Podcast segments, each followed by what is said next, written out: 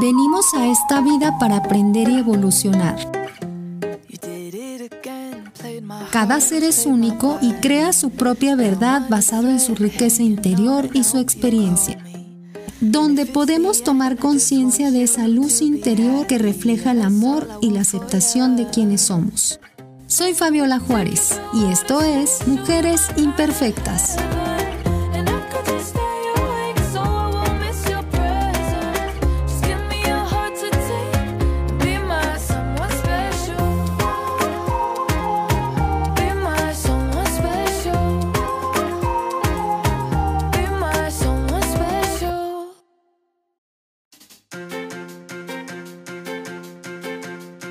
Estás escuchando el capítulo 6 de tu podcast Mujeres Imperfectas, cómo sanear mis finanzas personales. En la segunda temporada, Seres Felizmente Imperfectos.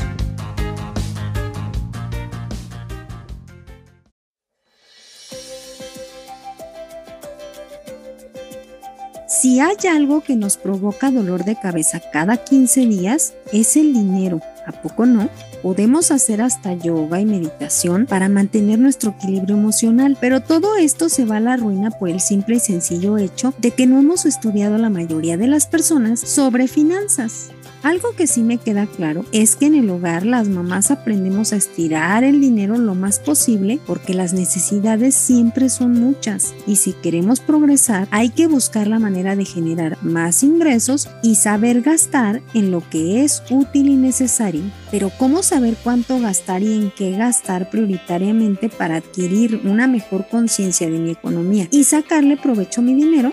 Muchas veces le damos al dinero una connotación negativa, quizá porque somos mayoría quienes no hemos tenido la fortuna de disfrutar de él, justamente porque el proceso de ganarlo es muchas veces arbitrario e injusto y esto nos provoca cierto resentimiento hacia este activo que finalmente es una herramienta necesaria y útil para el logro de nuestros objetivos y para tener una mejor calidad de vida. Es por ello que en esta ocasión invité a una asesora experta en finanzas para despejar todas esas dudas y cambiar esa concepción errónea que pudiéramos estar teniendo y que solo limita nuestra capacidad de adquirir mejores ingresos y una mayor prosperidad en nuestra vida. Recuerda que el dinero no es algo que se persigue, sino algo que se atrae y como dice la frase de Dave Ramsey, debes obtener el control sobre tu dinero o la falta de él te controlará para siempre. Así que no te desconectes y toma lápiz y papel para aprender algunas herramientas sobre cómo sanear tus finanzas personales. Comenzamos.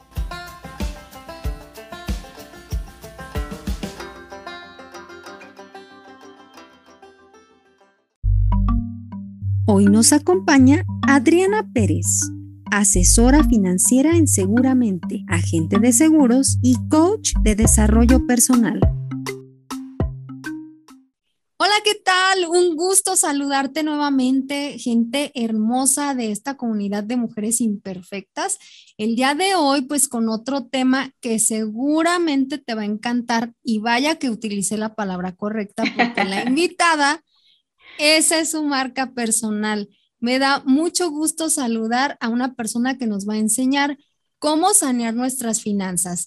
Y tengo el gusto de saludar a Adriana Pérez. ¿Cómo estás, Adriana?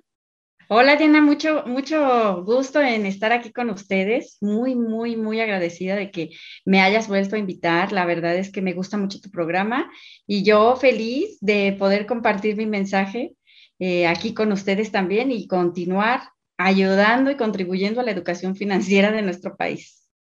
No, pues padrísimo, porque fíjate que ese tema, en lo personal, creo que actualmente hace mucha falta eh, conocerlo y, ponernos a estudiar acerca de esto, porque creo que estamos pasando, además de que la, de la situación pandémica, pues trajo mucha crisis económica. Creo que todo está ahorita carísimo, estamos viendo eh, el mismo sueldo, pero todo bien caro.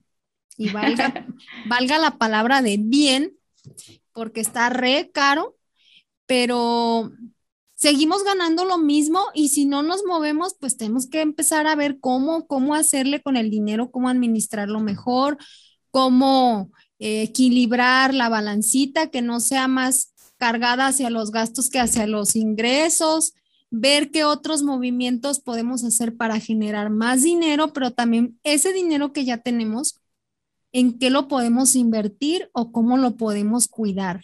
Y para ello, pues tú eres la experta. Así que para arrancar, quisiera preguntarte, ¿cómo sabemos primeramente que sería la base? ¿Cómo sabemos que nuestra relación con el dinero está bien o está mal? Mira, es súper importante eh, eso que acabas de decir, porque hay que hacernos unas preguntas para entender si nuestras finanzas personales están en buen estado o no. Y la primera, pues es, mm, eh, ¿me alcanza con lo que gano para vivir como quiero vivir? Esa sería la primera pregunta, ¿no? La segunda pregunta es, eh, ¿tengo deudas?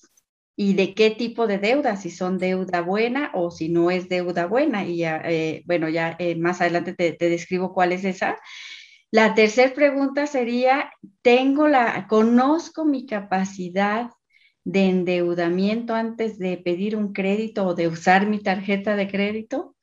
Y ahí viene, pues conozco cómo funciona una tarjeta de crédito y los créditos, porque creo que eso es la tarjeta de crédito es la, más común, ¿no? O sea, te la ponen hasta eh, cuando vas pasando casi como si fuera un folleto, pero deberíamos de aprender a usarla porque es una muy buena herramienta financiera antes de aceptar que, nos la den, ¿no? Porque la mayoría de, de los nosotros pues aprendemos con, ahora sí que con malas experiencias. Y entonces de repente me encuentro personas que dicen, no, las tarjetas son del diablo, esas son cosas, o sea, porque ya tuvieron una mala experiencia y hablan desde la experiencia, ¿no? Entonces realmente, pues esas preguntas son muy importantes que nos las podamos hacer para que eh, sepamos si nuestras finanzas son sanas o no. Eh, y la otra, bueno, sé cuánto gasto y cuánto gano específicamente, o sea, manejo un presupuesto y lo cumplo. O sea, porque una cosa es hacer el presupuesto, pero luego me pasa que en los talleres que tengo en los cursos lo hacen, les queda genial, se enteran de cuánto ganan, cuánto gastan, este, y cuánto pueden ahorrar, pero lo vuelven a guardar en el cajón y no lo usan. El Así es. para usarlo, es para que sea una, una, medida para ti, para decir, bueno, yo decidí que en mi presupuesto yo ahorro el 10%. Yo decidí que en mi presupuesto le asigno a este gasto de entretenimiento y, este, eh, y comidas, por ejemplo, fuera, eh, tanto. Mira, eh, es muy fácil hacer un presupuesto. Eh, lo primero que se hace es una lista de tus gastos, toda una lista de tus gastos. A la gente le da flojera hacer eso, pero es básico e importante para entender en qué estás gastando. Entonces, durante 30 días agarras un cuaderno y en ese cuaderno va a ser tu cuaderno de los gastos, ¿no? Entonces, todos los días a la noche vas a apuntar, pero todo, o sea, las propinas que des, eh, los cinco pesos que le diste a, a alguien, a tu hijo para el chicle, este, todo, todo, absolutamente todo. E, es más fácil vaciarlo a una lista de Excel porque obviamente ahí ya puedes manipular la lista, vas a abrir otra columna en donde vas a clasificar cada gasto. Entonces, hay cuatro, cuatro grupos, digamos, para ver qué, eh, cómo, dónde van cada gasto. En un presupuesto, todos los que son recurrentes, por ejemplo, eh, que es la hipoteca de la casa, la renta o que estés pagando tu casa, el Infonavit, sigue siendo vivienda y va, es un gasto con, mensual fijo y va a los gastos fijos. Igual todo lo que sea, eh, por ejemplo, transporte. En transporte eh, se agrupa todo lo que es gasolina, este, Ubers, eh, todo, todo lo que tiene que ver con el transporte, que si de repente le cambiaste las llantas a tu auto, pagaste la verificación, bueno, tiene que ver con tu transporte. Entonces, todo eso va en el rubro de transporte y ahí vas a ir poniendo la clasificación. Entonces, transporte, eh, comida, servicios, eh, vivienda, todos esos son gastos fijos mensuales y van agrupados en los gastos fijos. Ahora, tú me preguntabas de los imprevistos y ahí es donde de repente tenemos alguna consulta médica que no teníamos prevista ni es un gasto fijo mensual. Ese se llama imprevisto. Todo lo que es una fiesta, por ejemplo, cuando te invitan y tienes que llevar el regalito y, diste, este, compraste la foto, etcétera, todo lo que, lo que ocurra para haber ido a ese evento, y todos los gastos imprevistos, las reuniones con tus amigas, eh, lo que si le compraste algo a tus hijos, eh, todos esos gastos que no son recurrentes se llaman imprevistos. Y debe, eh, bueno, los gastos fijos deben de no rebasar más del 50% de tu ingreso. Mm. Luego, los imprevistos no deben de rebasar el 30% de tu ingreso el ahorro mínimo debe de ser el 10% de tu ingreso. Y ahí en, el tema del ahorro, ¿qué pasa?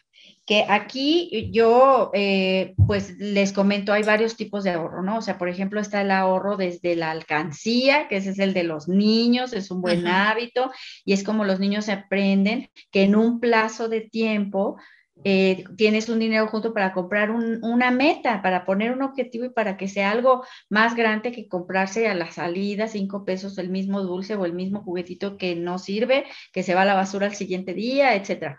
Entonces, ese es un ahorro eh, como empiezan tus finanzas, pero siempre sirve para metas cortas cuando ya eres adulto, ¿no?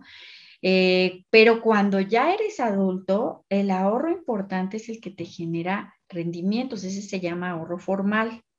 Y entonces ese es eh, para que, para que sea un buen hábito, ahí van dos tips. El primero es que sea sistemático, ajá, y el segundo es que esté domiciliado, porque así tú no ves el dinero. Así el día que cobras te hacen el cargo y se va directamente a tu cuenta de ahorro, este, a, una cuenta de inversión donde te genere rendimientos. Mm. Entonces, y tú me preguntarás, ¿y el otro 10%? Porque ahí me suma un 90%. El otro 10% es el más importante y ahí es donde yo sí les pido que comiencen a hacer esto porque ese 10% es para ti y es tuyo, tú te lo debes gastar en lo que tú quieras. No es para pagar la luz, la renta, la gasolina, la despensa, eh, ni el ahorro. Eso es toda, totalmente aparte. Ese es tuyo. Y te voy a decir por qué, porque ese es un tema de merecimiento. Es un tema de, que tú eres tu activo más importante, tú eres quien genera ese dinero, tú eres la gallina de los huevos de oro. Si tú no estás bien, no te consientes, te das algo a ti mismo, no, no hay manera de que disfrutes tu dinero. Y es que, mira, me pasa en los talleres que tengo este, alumnas que ganan mucho dinero y no lo disfrutan. No disfrutan ni su tiempo ni su dinero porque trabajan mucho para ganar ese dinero, pero ese dinero casi es para ayudar a sus papás, por ejemplo, y está bien. Estamos en una generación en la que los papás no previeron en su gran mayoría el tema del futuro, de sus pensiones, de su ahorro. déjame contarte una estadística, solo el 7% de los adultos mayores mexicanos reciben una pensión digna para vivir bien. Eh, del otro 93%, el 60% recibe una pensión insuficiente, es decir, mil, dos mil, tres mil pesos al mes. Nadie vive con eso. Entonces están a expensas de los hijos, que, que, los hijos estamos en una edad más o menos entre los 35 y 50 años, apoyando a los papás, eh, apoyando a los hijos que estudien sus carreras y además viendo por nosotros, porque eso que estamos viendo en los papás no lo queremos para nosotros y sí se puede. Es cuestión de organizar las finanzas y de comenzar un ahorro desde hoy para que cuando tú llegues a los 65 años, pues no tengas que pedirle a nadie, ¿verdad? Sino que ese ahorro formal que te fue generando rendimiento se multiplicó solito. Entonces, eso es importante, el darte a ti mismo ese dinero y eso es aparte del ahorro y consentirte y decir, bueno, yo me quiero ir a un spa, yo quiero comprarme este un regalo, o sea, pero, pero no un regalo, un regalo, no el maquillaje que necesitamos para vernos bien, no el ir a pintarnos el cabello, a, arreglarnos las uñas, porque eso es inversión de tu imagen, eso es tu cuidado personal, es parte como el desodorante, como lo básico. No, un regalo para ti, un regalo que tú digas, me quiero comprar unos aretes, me voy a regalar una comida o junto cuatro veces este, este 10% y me voy a un pueblito mágico yo sola o con mi familia también, ¿verdad? ¿Por qué no? O con mis amigas. Este, eso que tú te quieras regalar a ti misma, a ti mismo, debe, debe de, de hacerse primero. Hay personas que el día de la quincena es cuando vámonos a comer, vámonos al cine. Y está bien, está genial, mientras no se salga de ese 10% de tu presupuesto, ¿verdad? Porque si no viene las compras compulsivas, el me lo merezco, pero no el me lo merezco como un merecimiento de amor propio, sino como una justificación de los gastos sin control. Es muy distinto. Entonces, cuando tú tienes tus finanzas en orden y sabes ¿Cuánto es ese 10% de tu ingreso? Perfectamente te lo gastas sin culpa y con merecimiento, con todo ese merecimiento que dices, yo trabajo para mí y te lo das con gusto. Y es un acto de amor propio, ahí es, donde, digo que las finanzas son un acto de amor propio, de quererse, cuidarse, apapacharse y darse primero yo porque si yo estoy bien, estoy bien para el resto, para mi familia, para mis hijos, o sea, estás con una sonrisa porque eres independiente, suficiente para controlar tus finanzas. Oye, fíjate qué interesante esto que dices porque me recuerda, no sé qué tenga que ver, que tengamos que trabajar. Eh, yo lo he estado reflexionando y, abordando. Que a veces tenemos esta idea, no sé si será que a veces tenemos la herida del no merecimiento o tenemos este pasado por eh, rachitas de carencia, que cuando llega el dinero, entonces queremos como cubrir tanto y darle a tanta gente que tú te sigues quedando sin nada. Y ahorita que lo dices, es, me parece súper relevante porque creemos que, estamos haciendo lo correcto porque estamos resolviendo aquello que en, en, otro momento no podíamos resolver. Y a mí a veces me pasa que tengo el dinero y lo primero que pienso es todas las carencias que tuve, cubrirlas, pero no planteando un objetivo específico quincenal o mensual, sino como si, no sé, como si de pronto te sientes superwoman y dices, ay, todo lo que no he podido resolver, lo voy a resolver, pero no te va a alcanzar esta quincena, ni te va a alcanzar este mes. Entonces tienes que plantear objetivos chiquitos para que, ah, ok, una lista a lo mejor de las carencias y, ir palomeando, como dices, pero no sé si sea conveniente que ese 10%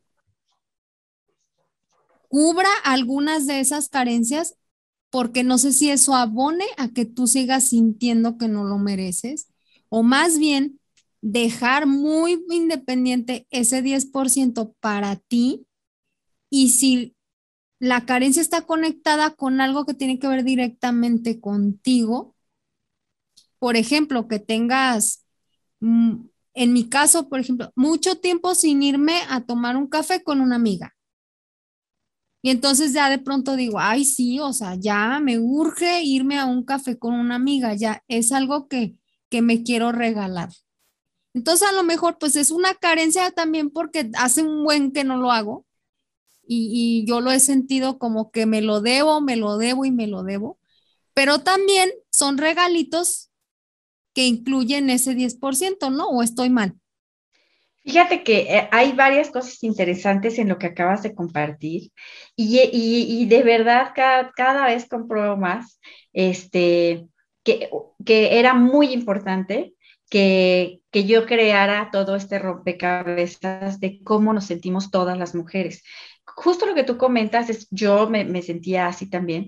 Y entonces eh, trabajé durante ocho años eh, haciendo como una investigación de por qué nosotras como mujeres no nos sentimos merecedoras, de por qué nosotras como mujeres somos las que administramos el dinero y sin embargo decimos, no, yo soy un descontrol, no, yo llevo muy malas minas, no, o sea, y, y además, o sea, otra investigación de, de qué pasa con ese tema de, de bueno, eh, me lo debo, o sea, ese sentido de urgencia, ese sentido de, de, de pues es que me urge, es que lo, lo voy a hacer así. Entonces, yo eh, hice toda este, hice varios entrenamientos, descubrí miles de cosas de mí misma, no tienes idea qué grado. Y después me entrené, después de hacerlo, en, eh, ahora sí que para mí, de yo vivirlo, sacar este, de mi mente, de mi corazón, de mis emociones y todo eso, encontrar respuestas, pues empecé yo a ayudar a otras personas. Entonces, ahorita tengo un método y justo ahora sí ya lo puedo llamar método y, se llama método seguramente, mentalidad, seguridad y logros. ¿Por qué?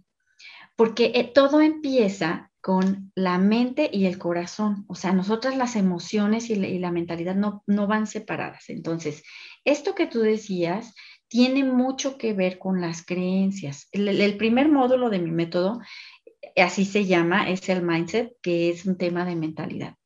Primero ahí vamos a entender qué son las creencias, por qué eh, tenemos esa creencia del dinero en muchos aspectos de, la vida, del dinero, o sea, de todo, las creencias son de todo. Pero ya hablando de las finanzas, no nos damos cuenta que inclusive esas creencias nos han hecho que no podamos ni retener, ni multiplicar, ni, disfrutar nuestro dinero.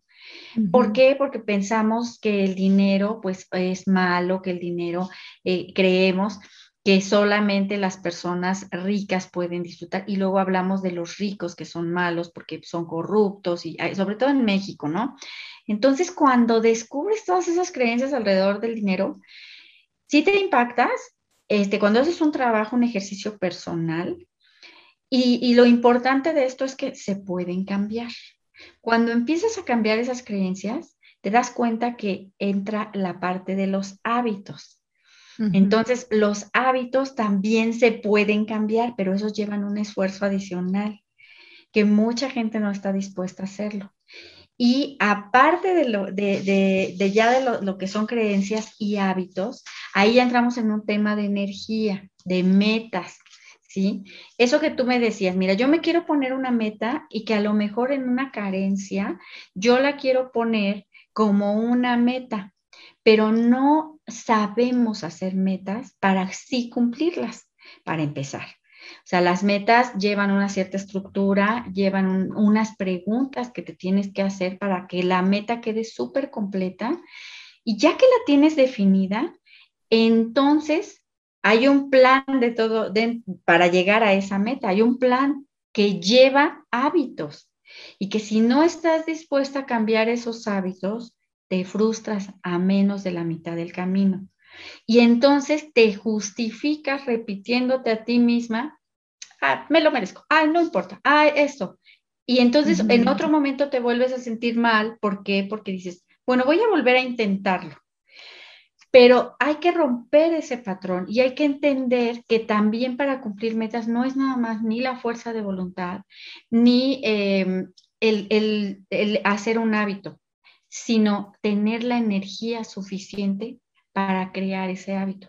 Entonces, va para, va, si te, fijaste, voy un paso atrás y un paso atrás, y dices, bueno, entonces, ¿cómo para cumplir metas? Hay que cambiar creencias, sí, y para cambiar creencias hay que ver qué hábitos tenemos, y para cambiar el hábito hay que tener energía suficiente. Y entonces parto yo desde ahí, desde cuáles son las fuentes de la energía que te da el poder cumplirte a ti misma una promesa y llegar a esa meta. Y, es la meta, o sea, yo lo hablo desde el tema financiero porque yo comencé a ver esto y dije, ¿por qué la gente no puede ser, eh, no puede ahorrar durante el tiempo que debe de, ahorrar, ¿no? Para llegar a esa meta y cumplirse a sí mismo. Entonces empecé a ir para atrás y empecé con el tema de la energía. Y en ese tema de la energía, bueno, hay 10 fuentes distintas que te proveen a ti de energía. Unas muy básicas como el dormir bien, el comer bien, otras como meditar, otras ya más profundas, ¿verdad? Como respirar, pero saber respirar, este, y así, entonces esas 10 fuentes de energía, ahí por ejemplo hay una muy importante que es tu entorno, ajá, qué es lo, quiénes son las personas que te rodean, de qué hablan, cómo hablan, y qué consumes en redes sociales, qué música escuchas. Entonces, llega un punto en que la gente me dice, Adri, es que todo esto es demasiado. Sí, pero cuando... Pero es necesario. Pero, y sobre todo cuando lo pones en un método con pasos y que primero vas avanzando eh, paso a paso y, ya vas resolviendo el tema de la energía y dices, sí, me siento con más energía. Perfecto, vamos por los hábitos. Y cuando ves que el primer hábito lo vas cumpliendo, y entonces cambia tu creencia de que no podías hacer esto, porque ahora dices, sí, sí puedo, sí, sí puedo, soy suficiente, soy poderosa, puedo ahorrar, puedo cumplir esta meta. Y cuando cumples la primera meta y vas por otra y vas por otra, hay un empoderamiento auténtico, no temporal, sino vas por más y por más y por más. Así es como realmente se controlan las finanzas, y, pero desde acá, desde un trabajo personal desde un trabajo, y no quiere decir que lo tengas que hacer en un año, yo lo hice en ocho años, ¿no? O sea, ahora obviamente, pues sí, ya llevo un programa donde las personas lo, lo, trabajan en unos seis meses, pero sigue siendo un trabajo personal, lo, lo aprendes en seis meses, pero sigue siendo un trabajo de tiempo completo. Así. Y ya se convierte en un hábito, y eso es bien bonito porque ya lo puedes compartir. Claro, que está súper, es lo que me parece maravilloso de todo lo que aprendemos yo pienso que estamos en una etapa en la que hay que compartir y lo que todas esas etapas en las que hemos pasado por malas experiencias o por aprendizaje o por desarrollo personal, desarrollo interno, tenemos que compartir porque la gente necesita saber todas estas herramientas que a nosotros nos funcionaron y que nos están haciendo bien. Y yo creo que lo mejor que podemos hacer es que si ya estamos en la posibilidad de, exponer esta temática y de abordar estos temas porque ya lo vivimos y, ya lo estamos trabajando, pues facilitarle a otros, como dices, eh, ese, ese caminito que a lo mejor a nosotros nos llevó mucho tiempo y qué mejor que a otras personas, pues ya les abramos brecha y le sea como un poquito más ligero este, este comienzo, porque como lo dijiste, es un comienzo y no tiene fin. Es algo que se tiene que estar trabaje y trabaje constantemente en el día a día. Pues está padrísimo y no quiero que, que se me vaya la pregunta, Adriana, para, para amarrar bien el tema. Una vez que ya trabajemos esto, supongamos que ya tenemos camino recorrido, que ya logramos este, estabilizar esta parte del presupuesto, de, de administrar mejor nuestras finanzas. ¿Qué opciones podemos buscar para invertir? O sea, ya una vez que podemos trabajar ese dinero que sabemos cómo generar más, y que estamos bien en lo que, en, lo que tendríamos que estar, que es lo básico, lo, la administración diaria. ¿Cómo invertimos? ¿Qué, ¿Dónde invertimos o qué hacer?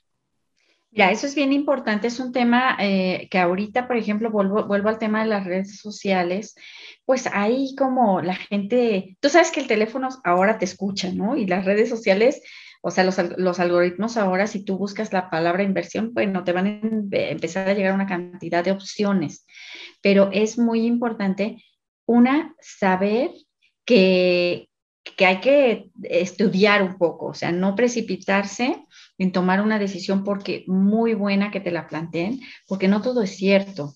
Este, es una realidad y puedes perder dinero y puedes, lo más feo es que pues le tomas miedo a intentar el tema de la inversión y que dices, no, es una estafa, todo es una estafa. Y no, no todo es una estafa. Hay que saber elegir, hay que investigar.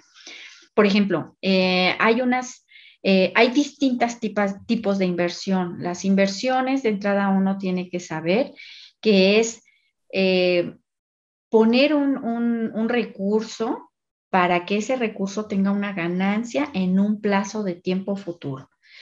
Eso es inversión, o sea, de entrada. Si no estamos conscientes de la definición de tener ya un recurso destinado a la inversión, de que sepas que debe de haber un plazo de tiempo y, de que sí vamos por una ganancia, pero además una ganancia que lleva un cierto riesgo, porque todas las inversiones llevan un cierto riesgo. Sin embargo, ese riesgo nosotros tenemos la posibilidad de elegirlo. Entonces, el riesgo desde, desde va desde dónde pongas tu dinero a invertir. Entonces, lo primero que yo les recomiendo es informarse porque ahí hay varios tipos de plataformas que te ofrecen. Desde 100 pesos, métele y tu dinero se multiplica. Entonces, mira, esas plataformas pues son de personas que han creado, ¿verdad? Este, eh, eh, una, fórmula para poder tener el dinero de muchos y a lo mejor hay alguno que dice, bueno, ya tengo el dinero de 100 o de 1000 personas de a 100 pesitos, tomo ese dinero, lo meto en un fondo de inversión y les devuelvo su eh, rendimiento. Así es como funciona una inversión, o sea, los fondos de inversión, por ejemplo, existen las, las personas que quieren invertir y existen las empresas que toman ese dinero, lo transforman y lo devuelven con rendimientos y entonces la operadora de inversiones que está en medio les devuelve sus rendimientos a cada uno y ella cobra un costo de administración porque hace esa parte de intermediario. Entonces, hay personas y empresas honestas y hay las que no las son. Hay, hay fraudes. Entonces, ¿cuál es el punto número uno? Pues buscar que esté regulada por las instituciones mexicanas, que son muchas, que es la Comisión Nacional Bancaria de Valores, la primera, la Comisión Nacional de Seguros y Fianzas. Si esas dos al menos no están regulando la empresa donde opera el, eh, que es una operadora de inversiones, tu dinero está en riesgo. Y cuando te hagan un fraude, la mayoría te va a decir, vete a la Conducef, que es precisamente el organismo encargado de recibir tu demanda y ver que esa empresa, la que te hizo fraude, te, te cumpla. Ah, pero si no está registrada en estas instituciones mexicanas regulatorias, la Conducef te va a decir, no está regulada. Entonces, no le puedo como, como exigir que te pague porque no está regulada. Entonces, eso es lo primero que tendrían que ver y te hablo de muchas que se anuncian en Internet que no están reguladas. Entonces, es un riesgo invertir ahí, es un riesgo que tu dinero esté ahí. ¿Cuál es el gancho que te van a decir? Mira, desde 100 pesos puedes invertir y crece.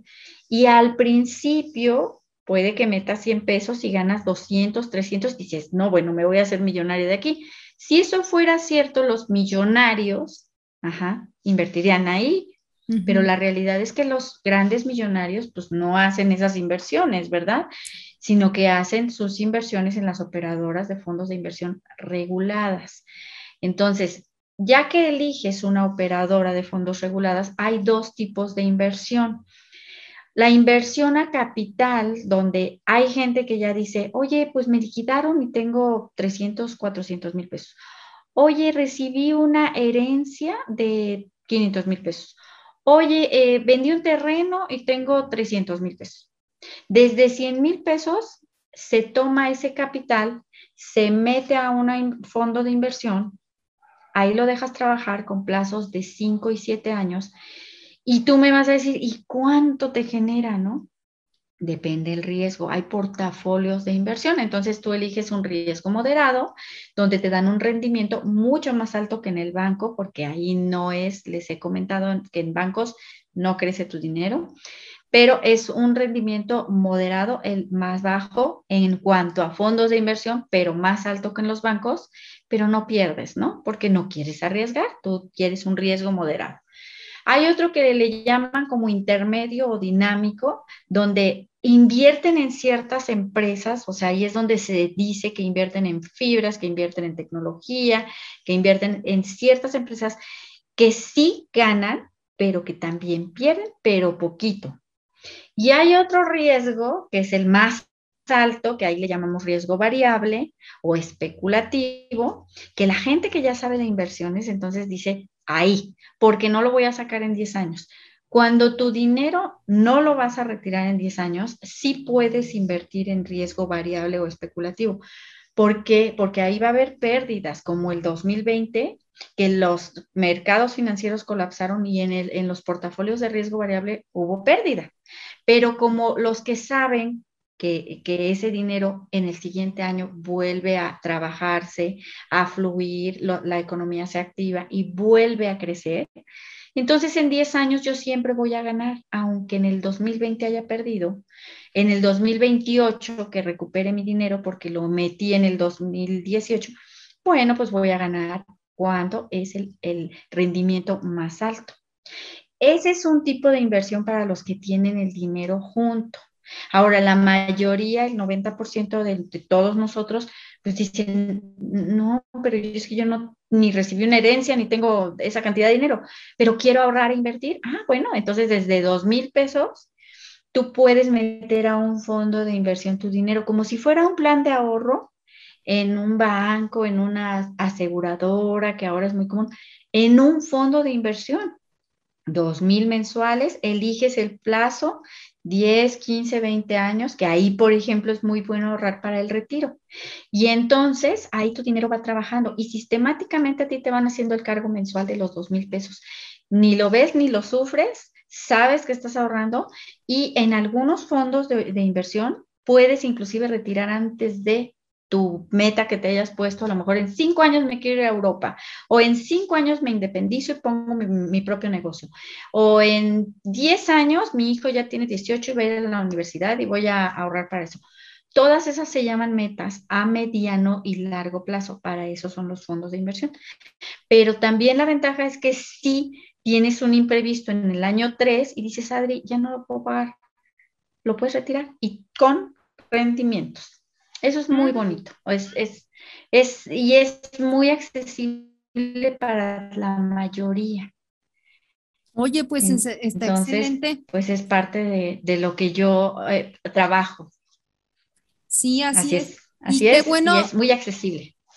Qué bueno que, que nos lo esclareces porque, pues como dices, el 90% somos la mayoría y somos los que no tenemos así las cantidades estratosféricas de dinero para invertir, pero es bueno saber cómo podemos ahorrar y, acceder a estos fondos de inversión porque sí tenemos que tener esos objetivos a largo plazo, porque si no, luego nos alcanza el tiempo y ya no logramos eh, resolver ese futuro que finalmente pues no lo sabemos, pero si, si bien nos va y, en la expectativa positiva, tiene que llegar.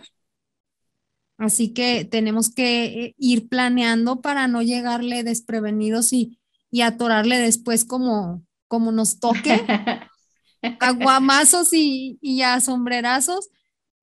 Pues te, te, agradezco mucho, Adriana. Toda esta información es súper importante que la trabajemos, que, que la tengamos presente y como dices, que no solo la, conozcamos, sino que también la hagamos realidad.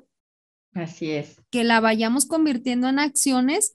En lo personal, créeme que sí, te voy a seguir y voy a aprender todos esos tips que me van a ser súper útiles y, y, este, y por aquí seguimos compartiéndolo, haciendo equipo para que más gente se eduquen en este tema financiero y te sigan en tus redes, compártenos tus redes para que la gente aprenda, te siga, tome tu curso y vean cómo pueden ir este, resolviendo todo eso que a veces pensamos que así está y así ya te, se va a quedar y pues ni modo. Sí, fíjate que dentro del presupuesto que hablamos hace un ratito, el objetivo principal de llevar el presupuesto es que vas a detectar dónde puedes hacer los ajustes necesarios para reducir ciertos gastos, para quitar gastos hormiga, que son de los que ni uno, uno ni se entera y de repente es una buena cantidad que, que gastas en el cigarrito suelto, en el dulce, en la propina, en este, los cafecitos, cosas así.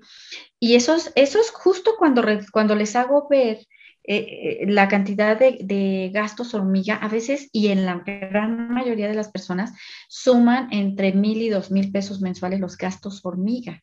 Si solo esos los, redujéramos y hiciéramos ciertos ajustes al presupuesto, a lo mejor si nos estamos gastando dos mil pesos en entretenimiento a la semana, nos gastamos mil ochocientos, mil quinientos, vas dejando esos 300 a la semana para que al mes sí puedan ahorrar esos dos mil pesos mínimos mensuales y vean que es real, que con el mismo ingreso, solo haciendo ajustes al presupuesto, se puede ahorrar. en, mis redes sociales, en, en Instagram, en Facebook sobre todo, es donde yo hago videos en vivo todos los miércoles hablando de temas financieros y de temas de desarrollo humano. En mi Instagram me encanta porque las series las divides y hay una serie de finanzas, otra de seguros y otra de desarrollo personal. Ahí pueden ver los temas, por ejemplo, de finanzas y hay finanzas en pareja, finanzas para niños, fondo de emergencia, qué son los fondos de inversión, si es lo mismo ahorrar que invertir, cómo se usa la tarjeta de crédito, cómo se hace un presupuesto, todo eso en Instagram y ya en YouTube ya estoy metiendo los temas muy limpios, porque bueno, esos son videos en vivo donde la gente hace preguntas que te sirven mucho, ¿no? Pero ya en YouTube estoy subiendo el tema limpio de exactamente qué es un seguro de gastos médicos mayores, exactamente qué es y cómo funciona un fondo de inversión. Y así hay varios temas. Entonces, eh, claro, ya después me hablan y me dicen que es como, por eso salió lo de los cursos, porque me dicen, es que necesito tu asesoría, necesito un coaching, ¿cuánto me cobras por coacharme ya para armar todo esto, no? Entonces es, en vez de hacer el coaching, es el el taller que hago ya con ejercicios donde tú vas a descubrir tu presupuesto, donde vas a saber hacer tus metas, donde tú vas a entender tus creencias limitantes y donde vas a resolver todo esto para cambiar tus finanzas de cómo estás 180 grados y controlar tu dinero y sentir que ganas más o realmente ganar más, ahorrar, invertir y toda esa parte. Entonces, te hablé un poquito de cómo, qué van a encontrar en cada red social en TikTok, por ejemplo, son tips rápidos este, de cada cosa, ¿no? Muy rápidos. Pero si quieren entender más de cada tema, pues es en YouTube o en Instagram. Y los, en, los miércoles en Facebook, pues está en el en vivo. Cuando están en vivo, hacen las preguntas que tú tengas y se responden en ese momento. Entonces, en Facebook estoy como arroba seguramente, esta es mi fanpage en, Instagram y en TikTok, arroba seguramente guion bajo AP, por mis iniciales, Adriana Pérez. Y e igual en, YouTube, arroba seguramente tal cual. Entonces, ojalá que pues, les sirva a todos. Estoy segura que todas las cápsulas que llevo compartiendo desde hace más de un año este, les, les van a encantar porque son temas distintos que puedes ir escuchando y poniendo en práctica y van a ir viendo cómo mejoran sus finanzas. Sí se puede, todos pueden. Tengo gente que gana 10 mil pesos mensuales, chavos, y ya ahorran 1.500 o 2.000. Y sabes, o sea, ya obviamente cuando tengan 30 van a tener uno o dos millones de pesos para hacer grandes inversiones, pero ya educados en el tema financiero, ¿no? Ya no para perderlo. Entonces, muchas gracias a ti por la invitación. Espero que pues muchas personas se sumen a esta iniciativa de mejorar la educación financiera en México. Muchas gracias a ti, Adriana. Un placer saludarte y pues invitar a toda la gente que te siga, que, que se siga conectando, que hagamos equipo de autoconocimiento en estas en estos podcasts, en estos contenidos que con mucho amor y mucho gusto les compartimos todas las que aquí colaboramos. Así que un placer haber estado con ustedes. Yo me despido, soy Fabiola Juárez y los espero la próxima vez con más historias de los que somos orgullosamente seres felizmente imperfectos. Hasta la próxima. No te pierdas la segunda temporada de Mujeres Imperfectas, el espacio para el amor propio y la sanación interior. Escúchanos en YouTube y Facebook como Fabiola Juárez y en Spotify como Mujeres Imperfectas. Únete al team regalándonos un me gusta y siguiendo nuestro canal. Live Radio MX, Four Sister Accesorios y Fabiola Juárez invitan.